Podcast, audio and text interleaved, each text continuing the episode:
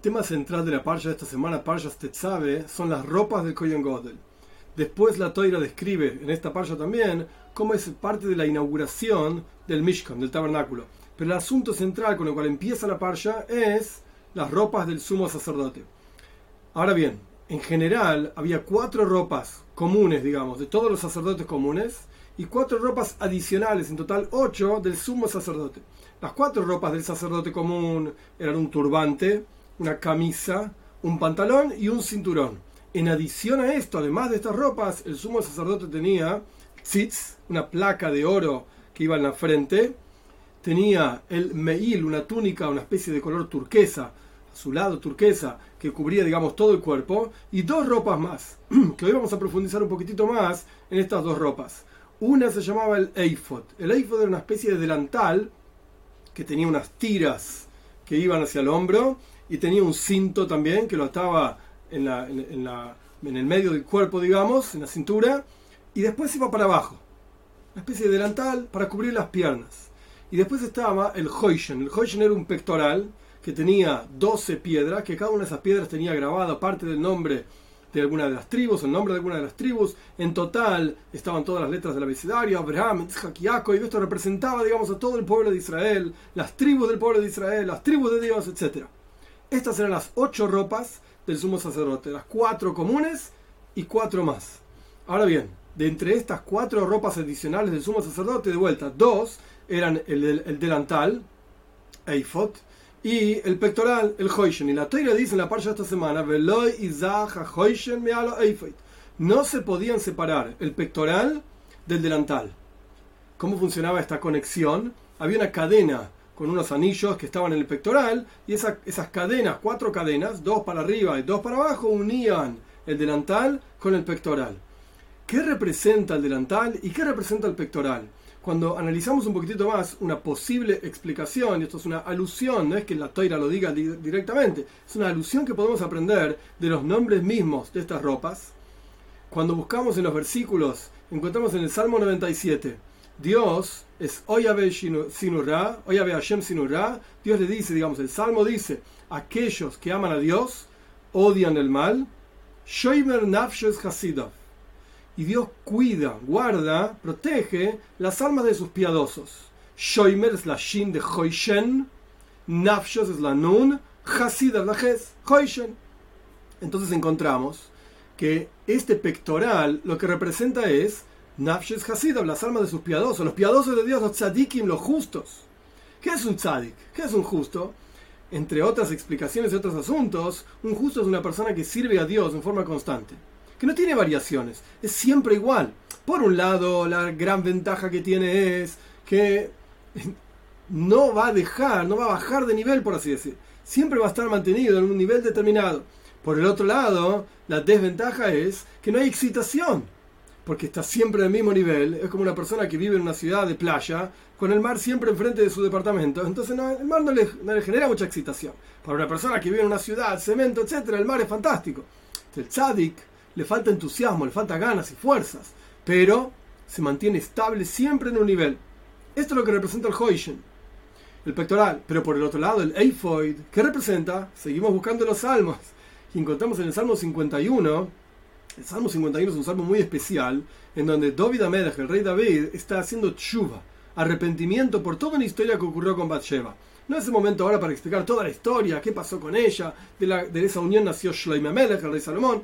Sea como fuere, es una historia en donde el David Amelech, el rey David, pide a Dios en este Salmo 51 muchas veces que Dios lo perdone, que limpie sus pecados, etc. Nuestros sabios explican que el que dice que David pecó no entiende lo que pasó, etc. No importa los detalles.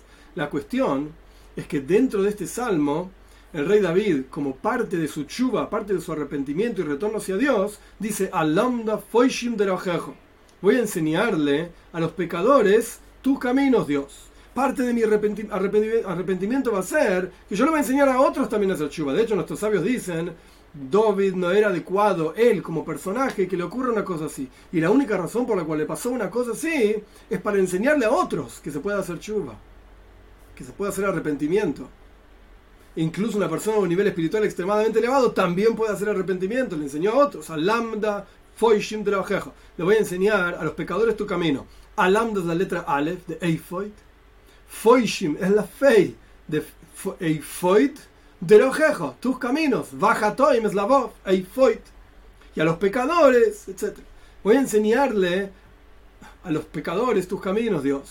Quiere decir que el Eifoit lo que representa es una persona que pecó, es una persona que se alejó del camino de la toira y puede retornar. Le, enseñan, de hecho, cuál es el camino de la toira y retorna y vuelve a conectarse. Una persona así es variable, cambia mucho, tiene muchos cambios. De repente está más convencido del camino, de repente está un poco menos, y de repente hay dos pasos para adelante, tres para atrás, y así sucesivamente va cambiando. Es como la diferencia entre un tzadik, un justo que siempre estable, y un bal una persona que retorna que no es estable. Idas y vueltas, subidas y bajadas, pero el balchuba por el otro lado, esa es la desventaja, subir y bajar, cambiar constantemente. Pero la ventaja es que tiene un entusiasmo enorme, porque sabe lo que es estar lejos. Entonces aprecia de una manera muy especial el estar cerca. Y de hecho nuestros sabios dicen, en el lugar en donde se, donde se paran los Bale Chuba, las personas que retornan realmente al camino de la Torá, de Dios, etc., cuando estuvieron lejos, los más grandes justos no pueden ni pararse ahí. Quiere decir que los, los las personas que retornan, tienen una, una virtud superior a la de los tzadikim. Los tzadikim son estables, pero no hay excitación. El balchuva no es estable, pero hay mucha excitación. Esto es lo que representa el hoishen, el pectoral, tzadikim, justos, y el delantal, el eifoid, vale chuva, las personas que retornan. Por eso también el eifoid estaba de la, de la cintura para abajo representando algo más bajo, digamos, dentro de lo que es los órganos del ser humano. Y el pectoral está en el pecho, representando algo mucho más elevado dentro de lo que son los órganos del ser humano. Ahora bien, la Toira en Parshas Tetzabe dice,